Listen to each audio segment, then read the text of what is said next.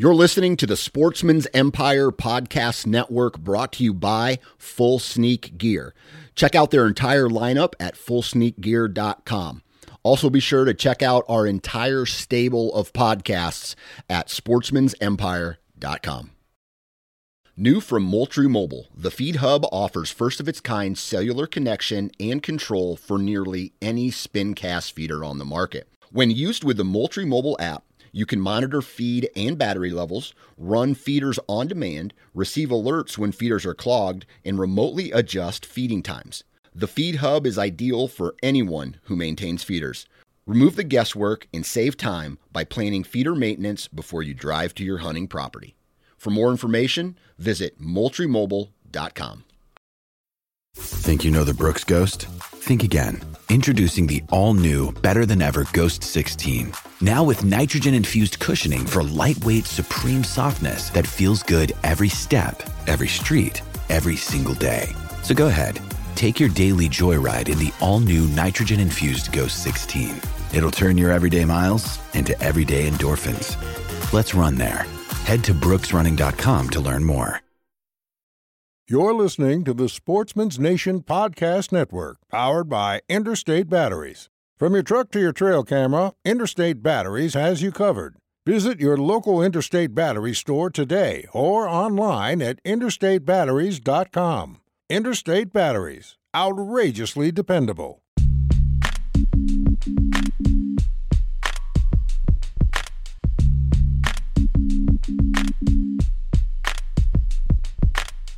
Welcome to the Nine Finger Chronicles podcast, brought to you by Exodus Trail Cameras, the number one podcast for bow hunting product information and hunting stories from across the nation.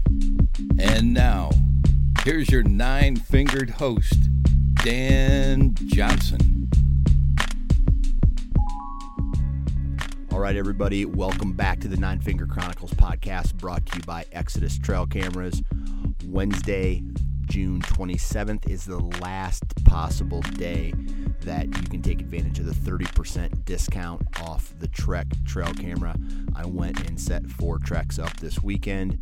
A badass camera. You get 30% off using the discount code 9FC30. The last day is today, Wednesday, June 27th, and uh, 30% off. Take advantage of it. It brings the trail camera down to like a hundred bucks, hundred and one dollars or something like that. So uh, take advantage of that. Now, today's podcast, we're going to be talking with Dr. Bob Shepard. Uh, he is a physician, a medical physician who teaches at the University of Alabama. Now, I know what you're thinking. Why are we going to have a doctor on the podcast? But it's not that he's a doctor, is what is interesting. What is interesting is he has over 20 years of documented research on weather patterns and deer movement. And that's what we're going to talk on this podcast today is the results of that research. Uh, he turned around, gathered all that information, turned around and turned it into a book. And that, my friends, is the topic of discussion today. Very interesting stuff. Um, and, you know, for guys like us who don't have the ability to hunt every day of the season, this is an awesome podcast because we discuss hunting optimal days. And what days are those? Well, you're going to find that out on today's podcast. Now, ozonics, man. Uh, you, you've heard me talk a lot about ozonics over the last year, and I'm a huge fan of O3. Not necessarily, I mean, I I like it in the stand, but I also like it out of the stand as well using the ozone. And it has a huge benefit in both locations. So before the hunt and after the hunt, I'm using the dry wash bag where I put my clothes in. It just means I don't have to wash my clothes every single hunt. I can throw it in the dry wash bag. The O3 does its job, kills all the germs and scents and all that stuff. It neutralizes the odor on my garments, and then I put it on uh, for the and it's ready for the next hunt, completely scent free. Then I take my ozonics into the stand with me, and you guys have heard me talk about this a hundred times before, right? A huge believer in the ozonics, and what this does is it allows me to be more aggressive with my hunting setups. Right, I can cheat the wind just a little bit more, be aggressive going in and targeting maybe a specific buck bed or a specific bedding area, and really cutting that wind. So when that buck comes into into the picture, he's going to want the wind in his favor. And so I'm going to be cutting that wind pretty aggressively. And then that Ozonics pretty much has my back. So if anything comes outside of that plan, uh, I'm protected down downwind. Uh, huge huge believer in the product, and uh, you guys should go check out the Ozonics. Uh, check out all the the features it has, all the products and um, accessories that come with it at ozonicshunting.com. Now, here's the giveaway, or not the giveaway, but the uh, the promo code.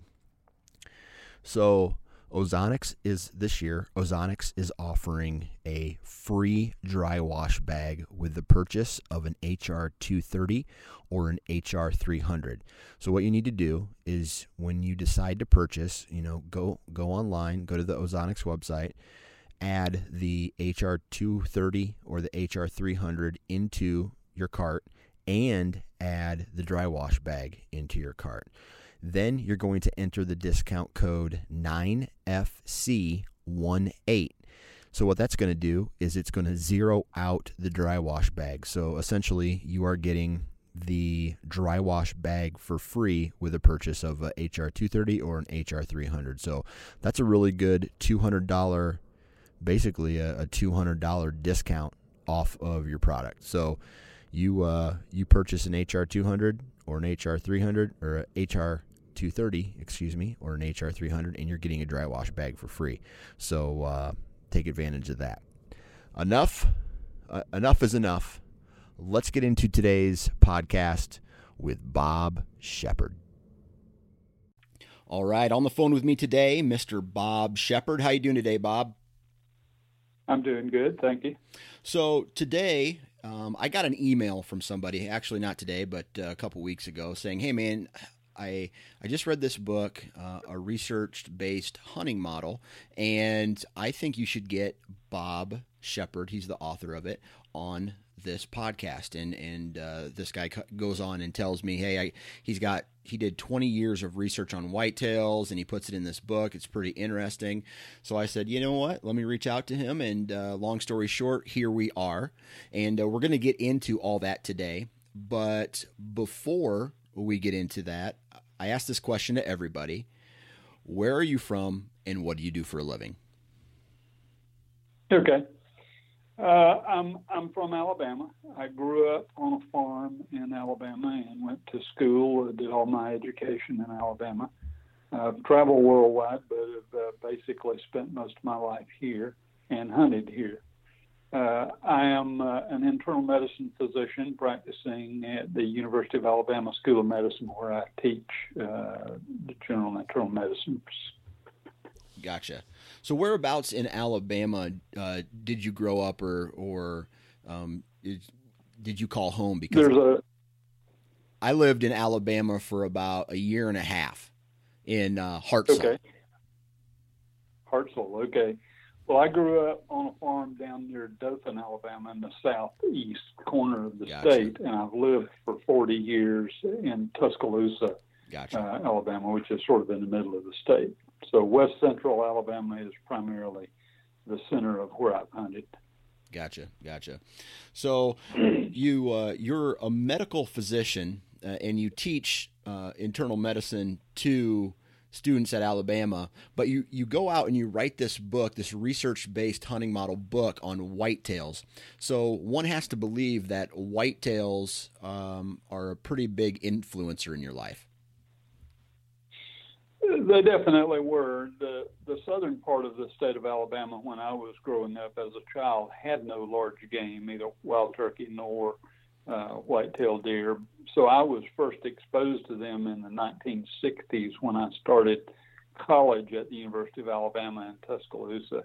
That was my first uh, introduction. So I had not been a big game hunter in my younger years. Gotcha.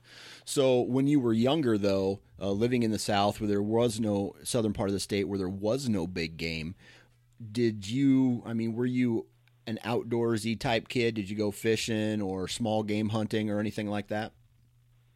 I had one of the faculty members ask me a while ago, had I ever what did I ever been to a uh, soccer game, and I told him, yeah, I went to one uh, about 35 years ago, and I got over it and didn't go back. and I did the same thing with football. I went to a football game in 1969. I haven't been back to one of those either. So no, absolutely, I'm an outdoorsman from the core. I fish, hunt, catch anything with scales on it. I love to hunt small game, large game, medium-sized game. I'm a, very much an outdoorsman. Gotcha, gotcha.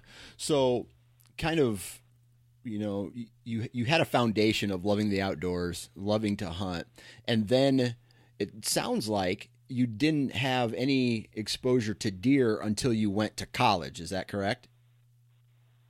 That's correct. Uh, I had a uh, another student that was a roommate when I was a freshman that asked me to come uh, about 30 miles west of Tuscaloosa, where I've lived for the last 40 years, and hunt with him. And in those days, deer hunting was dog hunting. That was about the only way. There'd be a big club, have 30, 40, 50,000 acres in the club, 300, 400 members, and every weekend was basically a dog hunt. And uh, so I, that's how I started was dog hunting. I killed one deer dog hunting, and I liked the football games. I got over that, and uh, thought, man, there's got to be a better way to do this. Yeah. And from there, got into hunting with uh, a bow and a centerfire rifle and black powder, and you know, got through the whole the whole uh, scheme. Gotcha, gotcha. So then, when you know, what was it about deer hunting you know back then you know sounds like your first kind of experience with with the dog hunting really didn't capture your attention but what was it about that you know getting into a different type of hunting that really captured your attention and made whitetails such a big part of your life well, I think there's two things that led to that research and ultimately writing the book. One is just simply the frustration of finding whitetail hunting to be so incredibly difficult to accomplish. Mm-hmm. Uh, to be successful, particularly you know like with a bow, uh, it is not easy. It's a, it's really I, I just I couldn't see a pattern. For when I first started deer hunting, I hunted I killed a truckload of deer with a rifle and with a bow, but I but it was I I I'd never expected them. They always showed up as a surprise, and I would you know capitalize when that uh, surprise occurred. But I couldn't see the I couldn't understand the pattern of why do these animals get up and walk around in the daytime, which would ultimately put them in front of one of us as a hunter. The second thing that that caused me to write the book was my children uh, got older and basically uh, encouraged me to to to put it down on paper because they felt like I had not only 40 years worth of really intense experience, but all this research time that I've spent really looking didactically at the way the whitetails uh, live their lives. And they felt like there are just not many people in our generation that have had that much exposure to that degree and uh, they felt like that art might be lost on our upcoming generation that has become predominantly urbanized. Right, right. So, and I want to finish that out here in a second, but when you when you were in school, what made you get into medicine? Was there was there something about practicing medicine that that you found um, interesting? Well, that's a good question. I wanted to be a physician for as long as I can remember. I grew up as a, a farmer. Both of my parents were tenant farmers. We were poor as dirt. Uh, and they encouraged me to do something significant with my life. And uh, medicine looked like a pinnacle that uh, was uh, not achievable, and therefore I wanted it. And I went after it and uh, turned out to actually make it. In fact, I could never could have imagined being an academic physician. I practiced general internal medicine and cardiology in a small rural town in West Alabama for 25 years, and then finally was invited by the dean of the School of Medicine to start a hospitalist program at a large hospital at uh, in Tuscaloosa, which I did. And so for 15 years, I've been teaching, and during that time, I've won a 20 some odd teaching awards and got really uh, gratified and enjoyed doing that. And so I became an academic uh, physician, and of course that exposed me to publications, uh, writing uh, to basically for the purpose of publishing.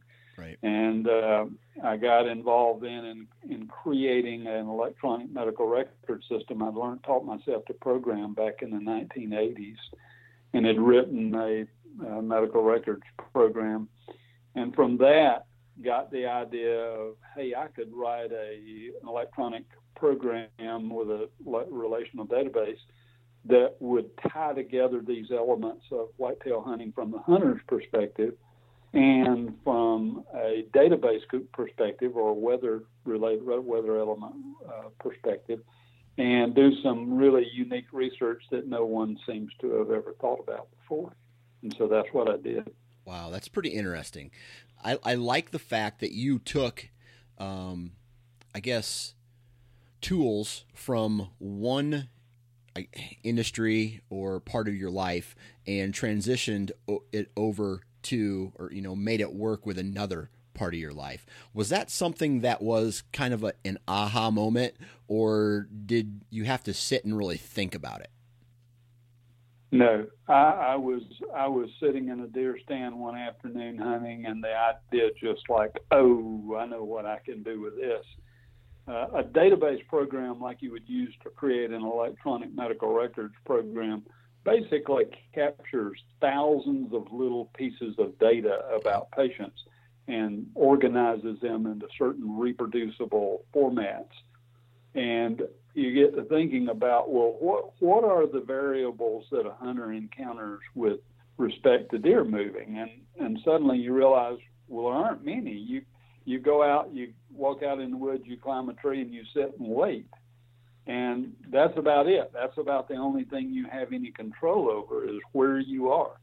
But but what really matters in terms of the likely the statistical likelihood of you killing a whitetail, particularly with a bow, is not so much in your hands, but rather in the, the hands of the deer. And that is, why do they get up and walk around in the daytime? And I couldn't see any pattern to that.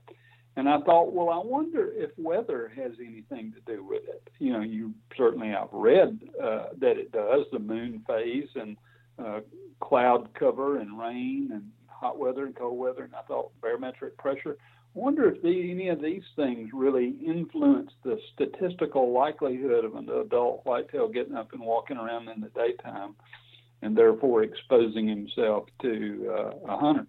And so that that's where the idea came from was this combination of what an electronic database uh, can do and matching that up with other elements such as the weather conditions. Gotcha. So when you had this idea and then you said, you know what, I'm going to start documenting all this using that, uh, you know, that database. Did you sit down and have kind of like a little session where you wrote everything out and said, okay, well, I need to, this is the, the data that I want to capture. But then as you got into it, you realize that, man, there's a lot of data to capture. You know, like just like you said, wind direction, temperature, barometric pressure. Uh, you know, we could talk about that forever. Did you ever become overwhelmed uh, and then say, oh, man, well, maybe I won't do this? No. No. No, it never entered my mind because I always felt like that the variables were, were finite.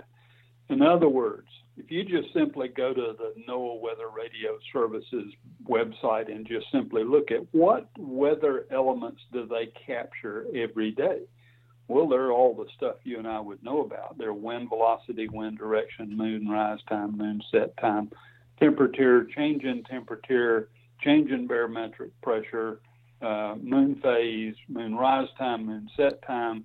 Uh, you know, there's 20 or 25 of them, but they're but they're very finite. Well, what are the variables that the that the deer hunter bring to the table? Well, they are how many deer did he see, how many deer did he kill, how many hours did he hunt, uh, was he hunting with a bow, was he hunting with a, a black powder gun, was he hunting with a center fire rifle? In other words, they're they're very finite variables that each right. each of these two components pull together and they're they're easy to access. Uh, NOAA Weather Radio Service made their database back in those years available to anybody who wanted to look at them. Could pull them down off the internet and merge them into a database like this. Okay. The the, the cooker was finding a place where that all happened in an organized fashion, and that's where commercial hunting lodges came in. I started looking for, you know, an opportunity and found one in this Bent Creek Lodge, one of the largest commercial lodges in America, and they've been in business for uh, more than 30 years. Okay. And they have a big land holding, 40 some odd thousand acres. They have 25 hunters they take to the woods every morning, 25 hunters they, hunters they take to the woods every afternoon. Uh, there, there's two more variables, morning hunting and evening hunting. Um, field hunting versus woods hunting. You know, those are examples of pieces of data that we would capture. So these commercial hunting lodges, just the way that industry has developed over the last 30 years, is you go to the lodge, they take you to the woods in the morning, put you in a spot, you sit there for three to five hours. Uh, you come down, you come back to the lodge. They the guides figure out what you saw, what you killed, how long you were there, whether you were hunting in a tree stand or on the ground, whether you're hunting on a field or in the woods, uh, whether you're hunting with a bow or a black powder gun, you know, all those variables are captured every time the hunters go out and come back. And they do that morning and afternoon for 111 days in Alabama. So there was the opportunity to capture all this data. And of course, the lodge wanted to know the, the answer to the questions if if it turned out that there are certain weather elements that make the statistical likelihood of a deer uh, showing up, they could likely book more and charge more for those hunters, or at least take their best customers and try to capture them during the times they knew were better, uh, according to the weather conditions. So it was a lot of it, it was a, a good opportunity for them and for me as a researcher. So, you know, the most important thing when doing research like this is to make sure that you have accurate data coming in, um, because that you know that's going to give you the best result in, in, at the end. So, how did you determine or make sure that the data that was coming in when you started this was accurate? I downloaded it from the NOAA Weather Radio Service, N O A N O A A. National okay. Oceanic and Atmospheric Association. But I'm talking about the document, like when these hunters would come back, right? You're you're now yeah. relying on. How do I how do I know they weren't lying to me about what they were lying to the guys about what they saw? Right. Well, you, there's no way you can verify that other than to see the patterns that would develop. In other words, they can they might fudge on saying how many they saw, but they don't fudge on how many they killed. Right. So the question is, is can you verify the sightings by the killings? Uh, and the answer is yes. There is a direct relationship to the number of deer taken as opposed to the number that were sighted. Or looking at it another way, if you just back away and look at a say a month's uh, worth of hunting data, uh, do the do the number of deer killed tend to match the number of deer seen? Do you see more? Do you kill more deer when you see more deer? And of course, the answer to that obviously is yes. So you can verify the data more or less that way. Gotcha. Okay. So then, when you initially started this, you know, did you have in your head saying i need to do this for x number of years and that will give me the amount of data i mean did when you jumped into this did you know it was going to be 20 years worth of data before you wrote a book or did you think it was going to be no. shorter than that no I, I knew I needed somewhere in the neighborhood of a hundred thousand hundred user days worth of data, but I didn't know how long it'd take me to capture all that. Why that number? Uh, it, it Well, to be statistically significant, when you do a multivariate analysis to reach the criteria for statistical uh, power, Okay. you have to have a certain amount of data. Okay. All right. So that And we ended up with a, about 35,000 days. okay, 35 In other words, that we ended up with the 35,000. In other words, we ended up with enough data to say that if, if you and I went hunting every day for the next 35,000 years, that's how many that's how many hunter days we developed, Okay. or hunter half days if you want to look at it that way. Okay. So it's a, it's a, it's statistically a valid database. Gotcha. Okay. So, just like any type of data gathering, especially on a mass scale like what you're doing, did you run into any problems or have to adapt to any uh, changes, not only either with technology or or the way people hunt? That's a tough one. You're asking me did computers change from 1985 to, to the year 2015? yes. Did the internet come into existence and weigh upon how I captured this data? Absolutely. Yeah. Uh, you know, I've, I've been alive and using computers for decades before the internet existed. So, did I take advantage of it to be able to capture this data in a simpler, easier, more reliable fashion instead of hand copying it when those databases came available online? Absolutely. I, I, I, utilized those technologies as they came available. Right, right. So now, kind of going to back to the statistics side of things, when you're solving for an equation, right? You're, you're trying to solve for x. Everything has to be the same, um, and then you change a variable, and that will determine how much weight, I guess, that variable causes to the outcome of that equation. Now, how did you keep all like? How did you like, it sounds to me like Okay, I'm sorry. That, the, these are yeah, these are these are good questions. You're you're asking exactly the right question. right, right. So how do you how do you keep the variables variables and then the constants constants? All right. So that so that the, the, the average hunter that may not have this statistical database background can maybe understand this. Let's take a simple example. Right. You make certain presuppositions uh, called theses uh, about the database you're gathering. And so let's take a single example. You and I would like to know, we, we've certainly heard, been told, and read all of our lives that moon phase affects daytime deer movement, affects nighttime deer movement as well, but for daytime is the most important because that's when we hunt. Um, so, wouldn't it be nifty if we could take our database and look back after one or two or three years of, of gathering data and do a univariate analysis on that data, not a multivariate. Don't make it complicated to start with. You can do the multivariates later, but univariate analysis meaning let's just simply look at moon phase and see if it altered the, the statistical likelihood of a hunter seeing and or taking a deer on a given day Yeah. uh, or, or over a given period of time. So the first two years went by and we began to have, you know, thousands of pieces of data of this sort. We had hundreds of hunter days accumulated.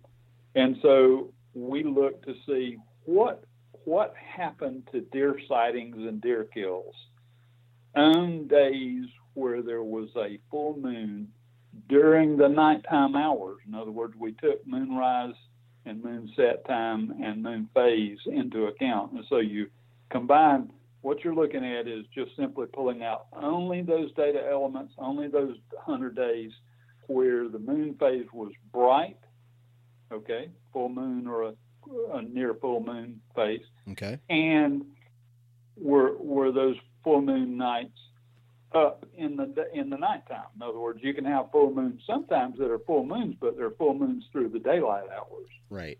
And when it gets dark, there's even though you got a bright moon phase, it's on the other side of the Earth, so you don't see it. So what we did is we searched the database to find out what is the statistical likelihood of being a successful hunter, seeing deer, taking deer, uh, based upon those data. And what and my presupposition, my thesis was that as an experienced hunter, I felt like that if you had a bright moon phase at night for a period of time, that the statistical likelihood of killing a deer in the daytime following those night times of bright moon phase was poor. Okay. Okay. When I got the first two years worth of data back and did this univariate analysis on that, just that one element of the weather data, indeed, that's exactly what it showed. It showed that a bright moon phase was a deterrent the day, or it appeared to be a deterrent to the daytime move, deer movement the next day. Wow. Problem was, is that year three and year four were exactly the opposite. so when you when you looked at four years worth of data, there was zero effect of the moon phase on the likelihood of seeing and or taking a deer the following day. So, Whereas the first two years showed a showed a good correlation or poor or reverse correlation, right? And the the second two year, the third and fourth year showed the opposite.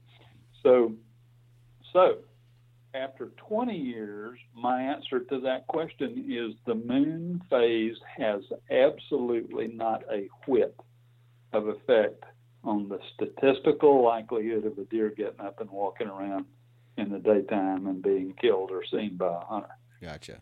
Gotcha. I, I, and that completely surprised me. I that was not my experience as a hunter. I just was convinced that it made a difference. So, as I developed more and more and more data, I just couldn't help but keep going back to the database and thinking, why? Why is the moon phase not something's making these deer get up and walk around in the daytime sometimes and yet not at other times. What if it's not the moon phase? What is it? And so i started doing then multivariate analyses on the data set to try to see if i could figure out okay if you hold these 13 variables constant and vary this one does it have an independent effect on the on the statistical likelihood of a deer sighting and sure enough, over the years, as the database got bigger and bigger, three variables began to emerge as clear indicators of a cause and effect, cause and effect relationship. And would you be willing to venture a guess what those three variables were? In other words, if if you could take if you could take days out of your hunting season and say my statistical likelihood of seeing and or taking a deer under these three weather conditions is 85% and all the others are 22%. Okay. Would you would you not want to hunt on those days when the odds were the best? Oh yeah, absolutely. Well, that's what I learned. Okay. So I, I now I now only hunt when the odds are great. Right. Right and that's what that's what everybody wants to know, right? Everybody wants Absolutely. to know uh, what are we the best days, right? Right.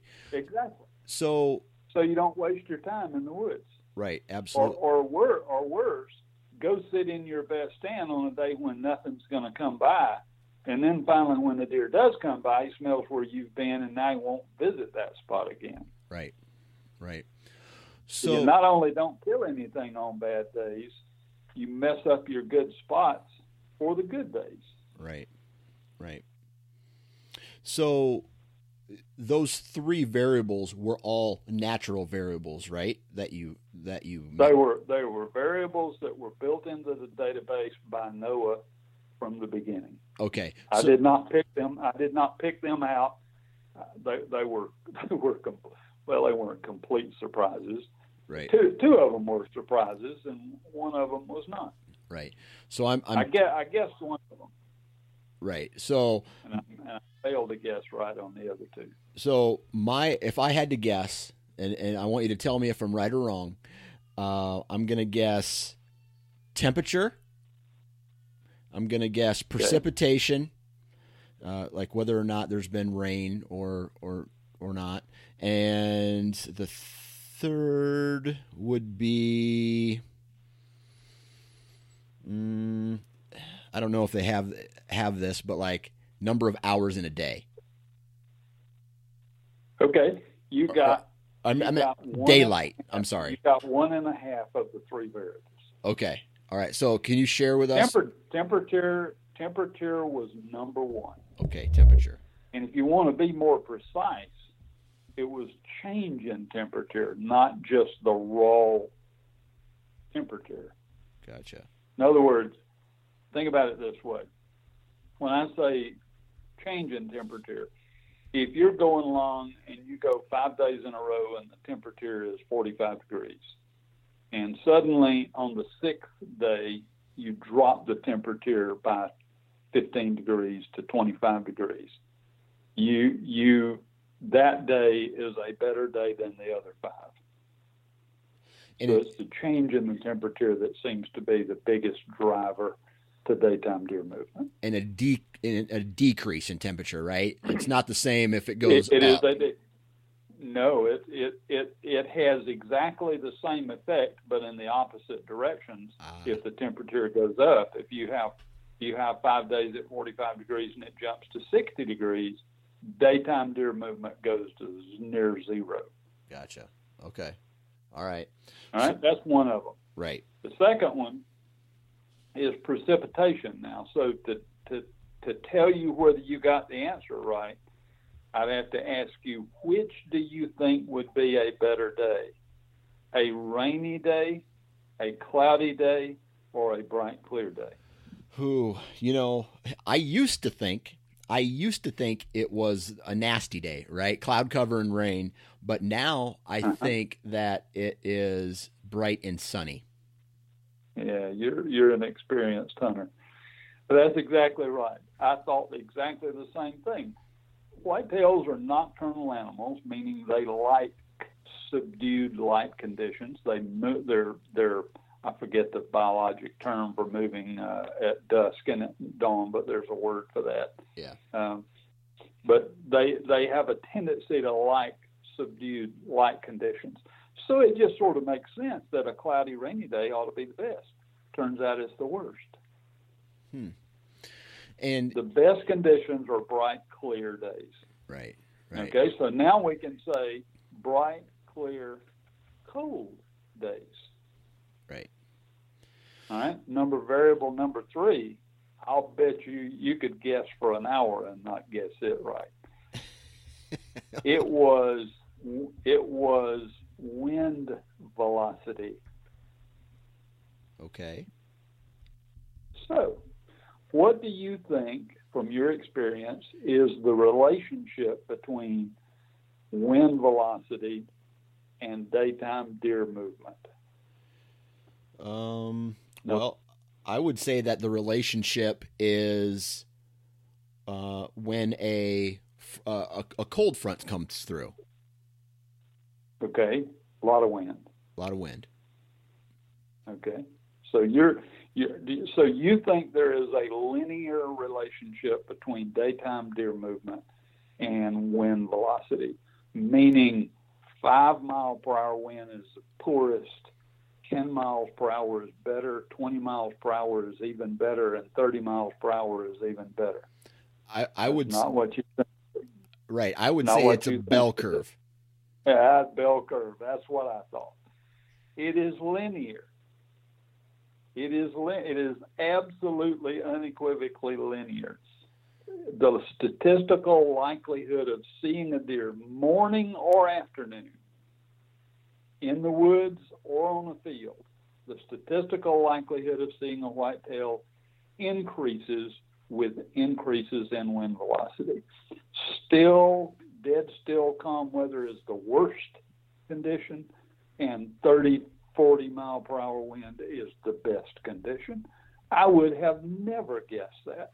Man, It just seemed like to me every time I went to the woods when it was 35 degree, 35 mile per hour wind and freezing, all I did was froze my butt off. why did I not see deer? Because they're moving. I proved with this database that they're moving. These hunters who were in the woods when the when those conditions were like that clearly saw more deer, not just a, some more, a lot more. Why do you and I? Why did you and I have that experience as hunters that that the higher velocity winds looked like it deterred uh, daytime deer movement? And I think the answer is simple. We couldn't stand it. Yeah. We didn't stay there very long. And that's that's the difference. The deer actually move better in very windy conditions. Now they act spooky in the process of doing so, but they move. Right. They move around a lot.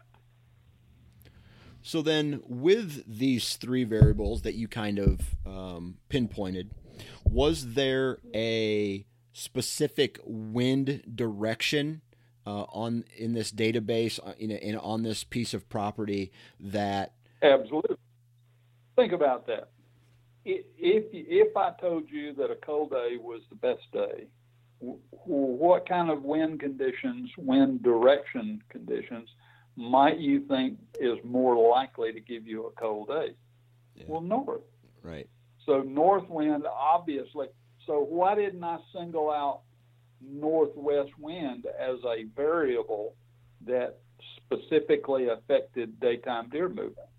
And the answer is is because it's a it's a what we call a benign variable.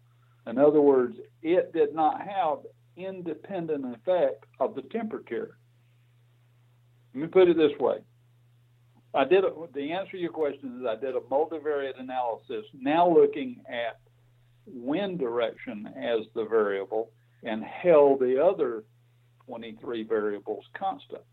So if, if you had a bunch of days that were 75 degrees with a northwest wind, they occur.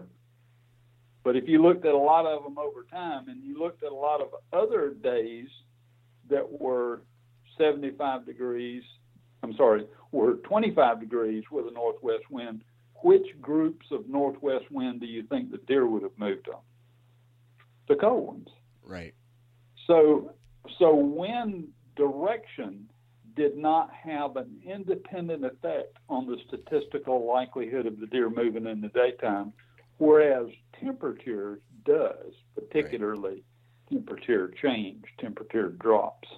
Right. There was another variable that was very much like that. When I first started looking at barometric pressure, it looked like barometric pressure was going to be an independent variable. Turned out it's relative to the to the temperature again. In other words, as a general rule, when the barometric pressure is high, it's colder, and therefore high barometric pressures seem to be on the surface predictive. But when you hold the temperature constant and look at the, that variable independent of the other variables, it turns out it's just a rider. It's just a red herring. Yeah, right. It's not actually having a statistical effect itself. It's the temperature. Okay.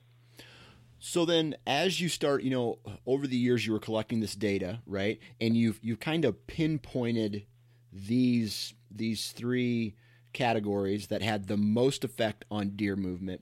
Did you find anything that may not be in those three categories that we just discussed that um, maybe influenced deer movement but not necessarily to the point where it was you know okay i have i have the temperature i need. I have the percent or i have the the sunny days. I have the high wind velocity. Was there anything else like maybe a second tier uh, of data that influenced deer movement? I did not. Okay. Uh, in other words, I looked at moon rise time, moon set time, moon phase, uh, looked at uh, temperature change, wind velocity, wind direction change. I looked at, at 22 or three some variables, and nothing else ever reached statistical significance in terms of predictive likelihood. Right. Those three were tops. Temperature was by far and away number one. Uh, wind was was a close second. In other words, I'll, I'll put it this way: if you've got a cold, clear day, two variables that are correct, cold, clear day that is still, it is poor hunting. So wind velocity turned out to be one of the really important variables that, for hunters' sake, we need to figure out a way to take into account and deal with. In other words, our tendency when it is cold and clear and windy is to not go hunting because it's so miserable. Yeah. You, you just about can't get comfortable when you got a 30 mile an hour wind. Right. But but that's when we need to be out there. If we can figure out a way to clothe ourselves or to conceal ourselves inside a shooting house or do something to deal with the fact that we can just stay out there, the the statistical odds are in our favor when we do that. Right, right. So those three are the are the biggest ones. Did in your data, did you ever run across any anomalies that you couldn't explain?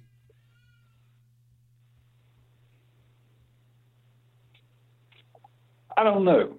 Uh, those relationships, I, I really struggled with trying to make sure that I didn't assign the wrong reason to those relationships. Right. Uh, in other words, I couldn't help but wonder is there some other variable built into the deer's genetics that causes them to get up and walk around in the daytime? And these variables, like temperature, are just simply carriers. They're they're anomalies. They're they're not they're not the real reason the deer is getting up walking around. They're just happen to be statistically related.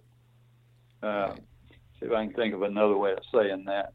Uh, uh, there instead of having a cause and effect relationship, could it be that they're just um, uh, statistically related?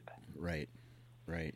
And and I, and I could not make that happen. The, these three variables seem to be such strong indicators, predictors, if you will, of daytime deer movement according to these hunters' experience.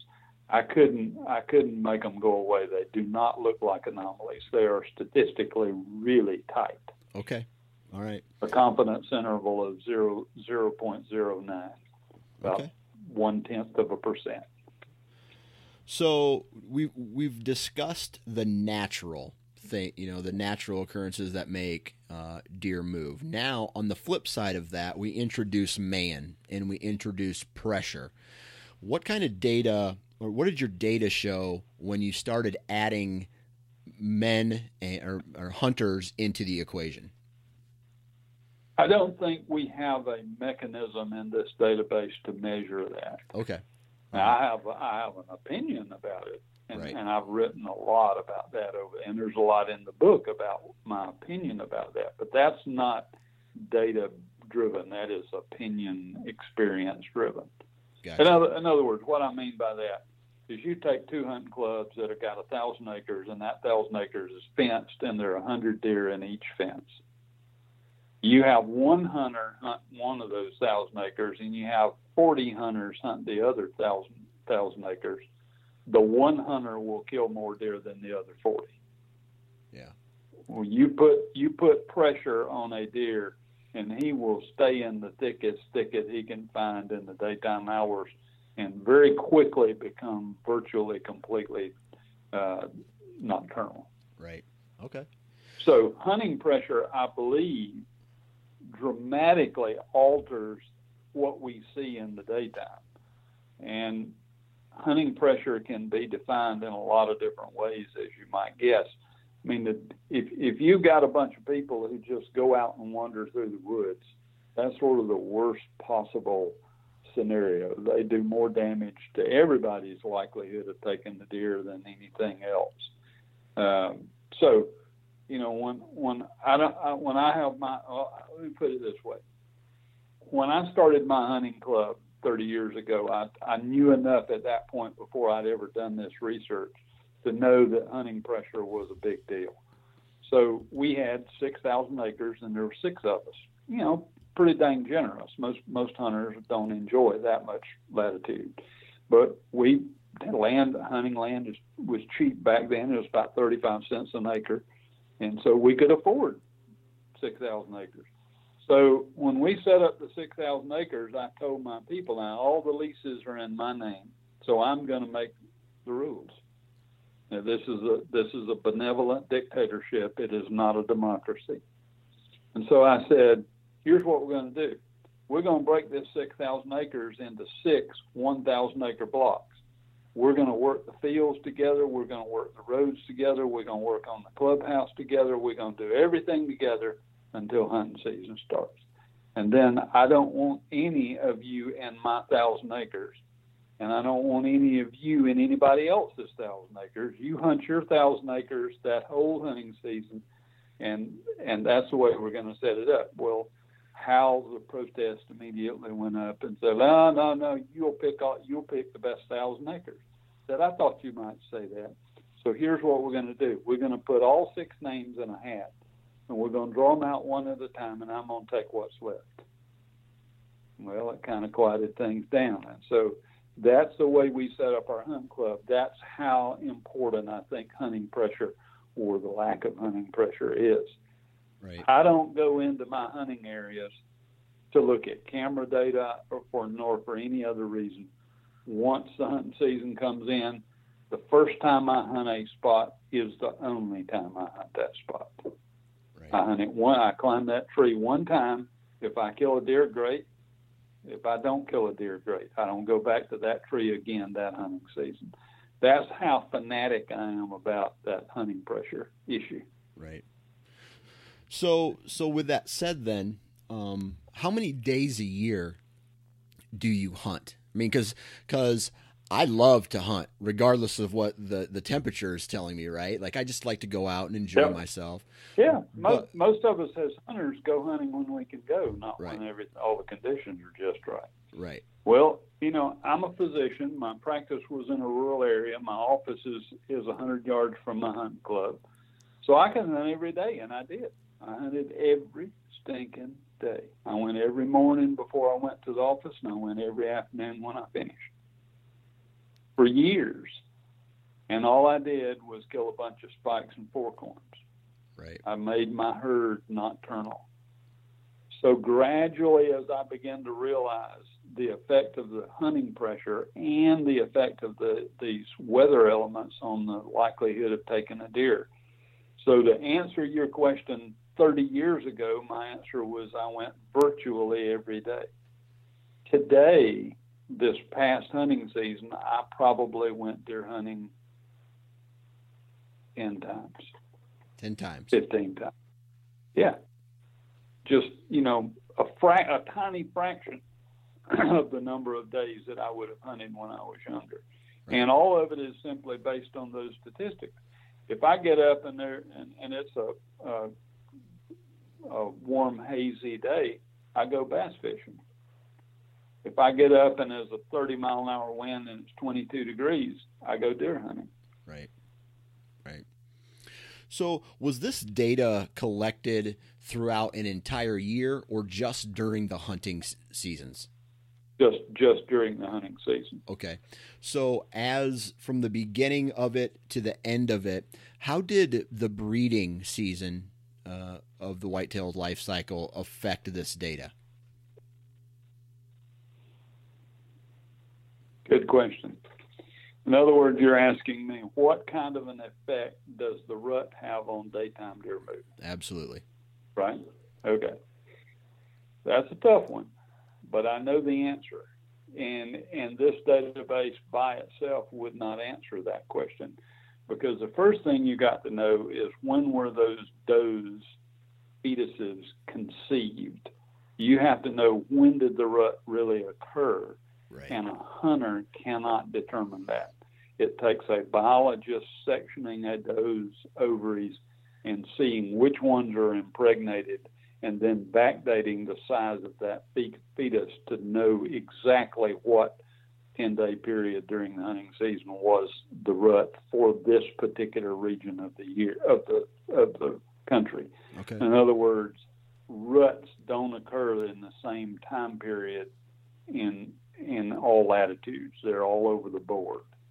So the rut occurs where I hunt the 10 days from December 20th to, to December 30th. Okay.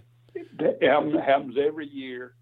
Sometimes, as a hunter, that is evident by does being chased by bucks. Other years, you see no evidence of the rut occurring during that period.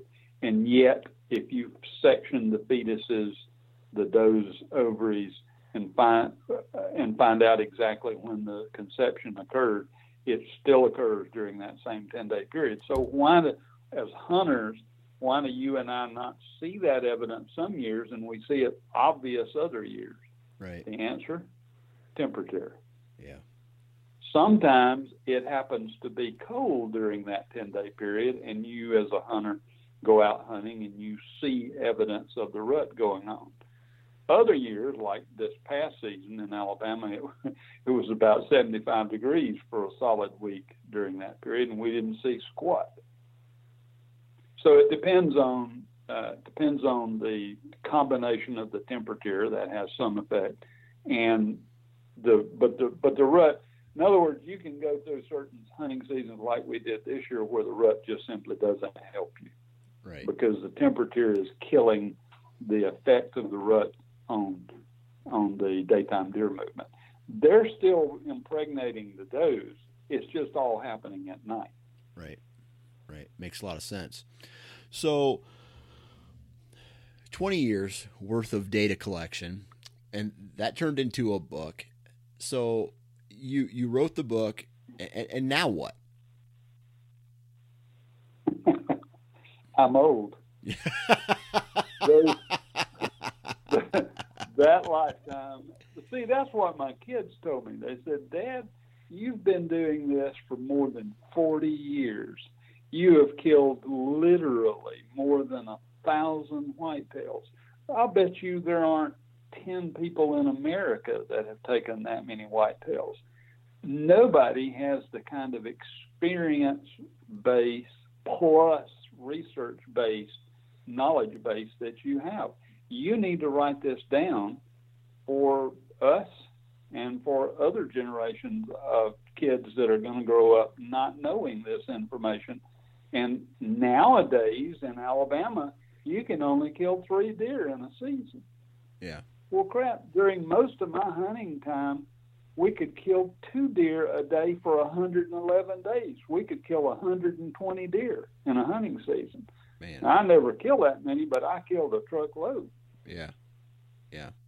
So you know, I, I, I get hate mail every time we do one of these things where they're publishing articles or podcasts because hunters are just indignant that a hunter would take that many animals in a lifetime. Well, during during a good 15 years of that time period, Alabama's deer herd was exploding so rapidly that biologists were begging us to take two deer a day every day during the entire season that we possibly could. I would kill 60, 70, 80 deer on my hunting land alone just to meet the requirements to stay on the state uh, uh, management program. Wow. So you, you, that that is just so unheard of these days that now our deer herds are way down from what they were back in the 1980s and 90s, and and on our place as well. And yet, I haven't killed a doe on my place in five years. So why are the why did our deer go away? Why did the deer population go down? It's not because we took them with with a gun or a bow, and the answer is we don't know. The biologists are just simply we don't know. We want to blame it on the coyotes. We want to blame blame it on prions. Uh, we want to blame it on hoof and mouth disease, you know, hemorrhagic zootic disease. You know, we don't know. We don't know why the population is down, but it is, and it did not come from overhunting, in spite of the fact that some of us killed a truckload of deer. Yeah. So I don't make any apologies for the number of deer I've taken. It was just simply I was a product of the time Right. uh, that we had we had huge deer herds, and to keep them even remotely in check, you had to kill a bunch of deer every year. Yeah. Particularly if you had a big place like we did, six thousand acres. Right, right, yeah. So, did this? I mean, other than you know the temperature, the the the sunny days, you know what we've already talked about, wind velocity. What are some other things that you've learned over the over this twenty years? I'd say the most important, you know, I've I've got a slide that I use in a slide presentation. I didn't tell you this early on, but I've been teaching bow hunting schools since not, every year consecutively since 1979. I've done a truckload of them. I've taught thousands of people to bow hunt. In doing that, I just simply got a lot of experience, and I've got this slide that that prioritizes according to according to number one priority about 20 things that are the most important things to know about your likelihood of being able to take a deer with a gun or a bow or a black powder. And the, what what what would you think is number one at the top of that list? I just give you a hint. It is not temperature. Uh, days available. It is hunt? so obvious that people forget. All right, that that's a good one. That that one would certainly be above temperature. If you couldn't go go but one day during the season, it, it would make a lot of difference if you could. If what your statistical odds were that one day, you can only be so successful in one day of hunting. It it is even more elemental and basic than than that. It is deer herd. How many deer do you have to be killed where right. you're going to hunt? If you don't if you don't have a good place, if there if you got a thousand acres and there are not but three deer on that thousand acres, your statistical likelihood, no matter whether you hunt the good days, whether you hunt with a cannon or a bow, you know, you're just simply not going to kill anything if they're not there. Right. right. So, ha- spending your resources hunting a good place where there are some deer and there are some older age class deer is key. That's number one. Number two is not temperature, not cloud cover, not wind velocity. Number two is reducing hunting pressure. In other words, going to a place where there's a good deer herd, but not overhunting that place. Right. And then number three would be temperature and then cloud cover and then wind velocity and, you know, work your way on down. Right. And the right. variables that don't matter are what kind of gun you shoot, what caliber you shoot, what velocity you shoot, what bow poundage you shoot, what kind of camouflage you wear, and on and on and on. Those things don't make a hill of beans difference. Right. I, I know that's not. You know, everybody loves the gadgets, and and I've you know used my share of them over the years. But those those variables just don't matter. If you pay attention to those top four or five, you know, hunt a good place, hunt it infrequently, don't overhunt it, hunt it under good weather conditions, you're going to be successful. Yeah, yeah. Unless you're falling asleep while you're out there. Right, and that's and that's pretty awesome to hear. To be honest with you, that you know there's so much attention put on the the products, gadgetry, the gadgetry. Yeah, exactly. Yeah. And when we all it doesn't them. matter at all. I, I, love, I love. It does. It really does. I, I had a a film crew, a film crew from one of the camo companies. I won't say who it, it was. Uh, back 20 years ago, was at one of these commercial lodges with me one day, and I was standing in front of a crowd outside, and we were talking about, you know, where where everybody ought to hunt and what this was a good day and I felt like we all of us were going to get a shot.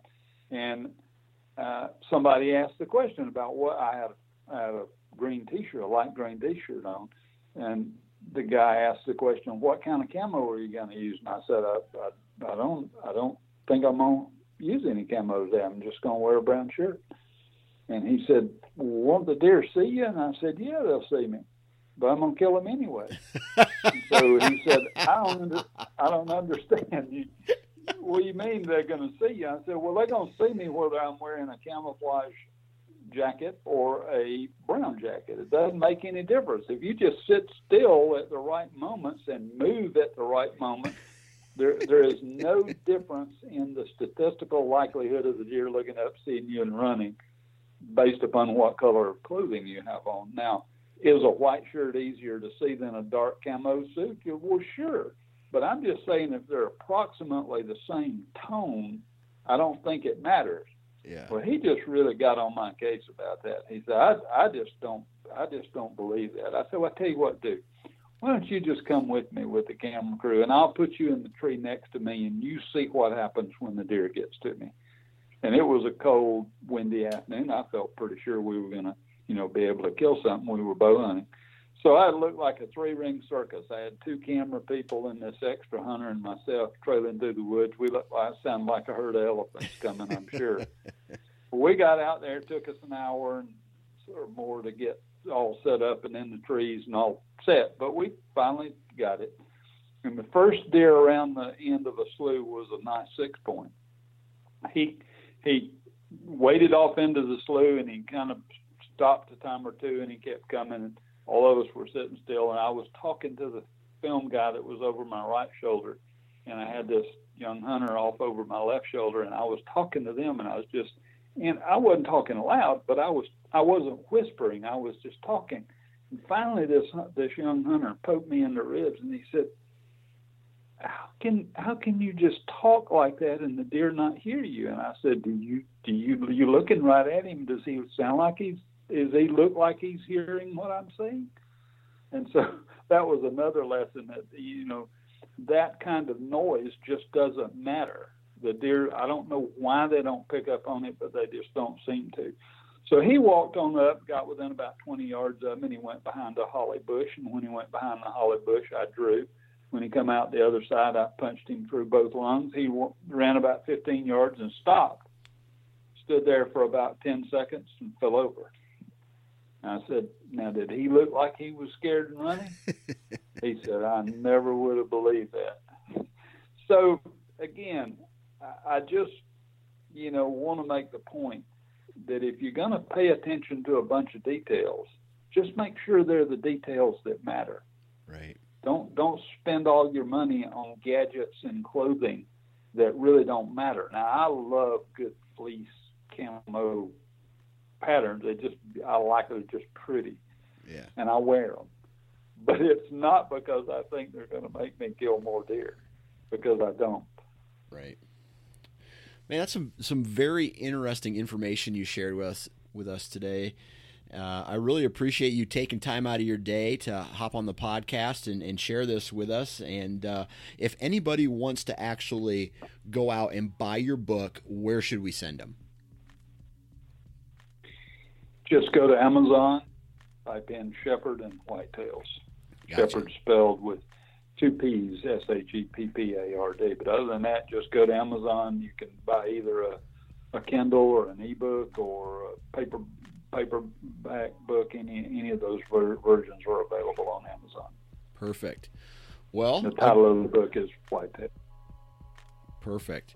Well, I really appreciate you taking time today to uh, to do this, and uh, let me just say, good luck this upcoming season. Well, good luck to you, and I hope hope you can take some of this stuff and actually begin to to think about uh, what I've said. I love it, as you can tell. When we get to talking about the details, I can go forever. Absolutely, uh, it's it's just uh, it's eating up a bunch of my life.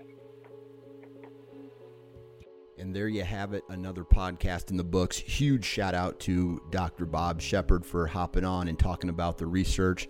Exciting, awesome stuff. I love podcasts like this. I love science based research. I don't know, I'm just a nerd, I guess. But huge shout out to all of you for taking time to download this podcast wherever you're listening to it. Thank you, thank you, thank you. Huge shout out to all the partners of this podcast Ripcord, Lone Wolf, Ozonics, Deer Lab, Prime Archery, Wasp Broadheads. I'm missing somebody. I'm forgetting. This sucks. It's unprofessional. I'm having to do this in my garage, record this in my garage right now because it's raining outside And like I said, I have a newborn who has taken over. He's not new anymore. I guess he's a he's an eight month old who has taken over my office. So if I don't get to recording my podcast at the right time of day, then uh, he takes over and I'm stuck to walk around uh, my garage like an idiot, holding a microphone and talking into it. But huge shout out to all the partners of this podcast. Please go out and support the the partners of this podcast because, well, they support this podcast. So, and plus a lot of them have discounts too. Man, what else? Social media, right? I say this every time. If, if you are a fan of this podcast and the Sportsman's Nation, please leave a review wherever you download your podcast. Five stars would be awesome. Social media, right? Instagram, Facebook. Please like, share, follow, click, blah, blah, blah, blah, blah. Too much talking. I'm done. I'm going to go edit this. I'm going to launch it. Take advantage of the Ozonics discount. Take advantage of the Exodus discount. And if you're going to be in a tree, please, for the love of God, people, wear your damn safety harness. Have a good rest of the week.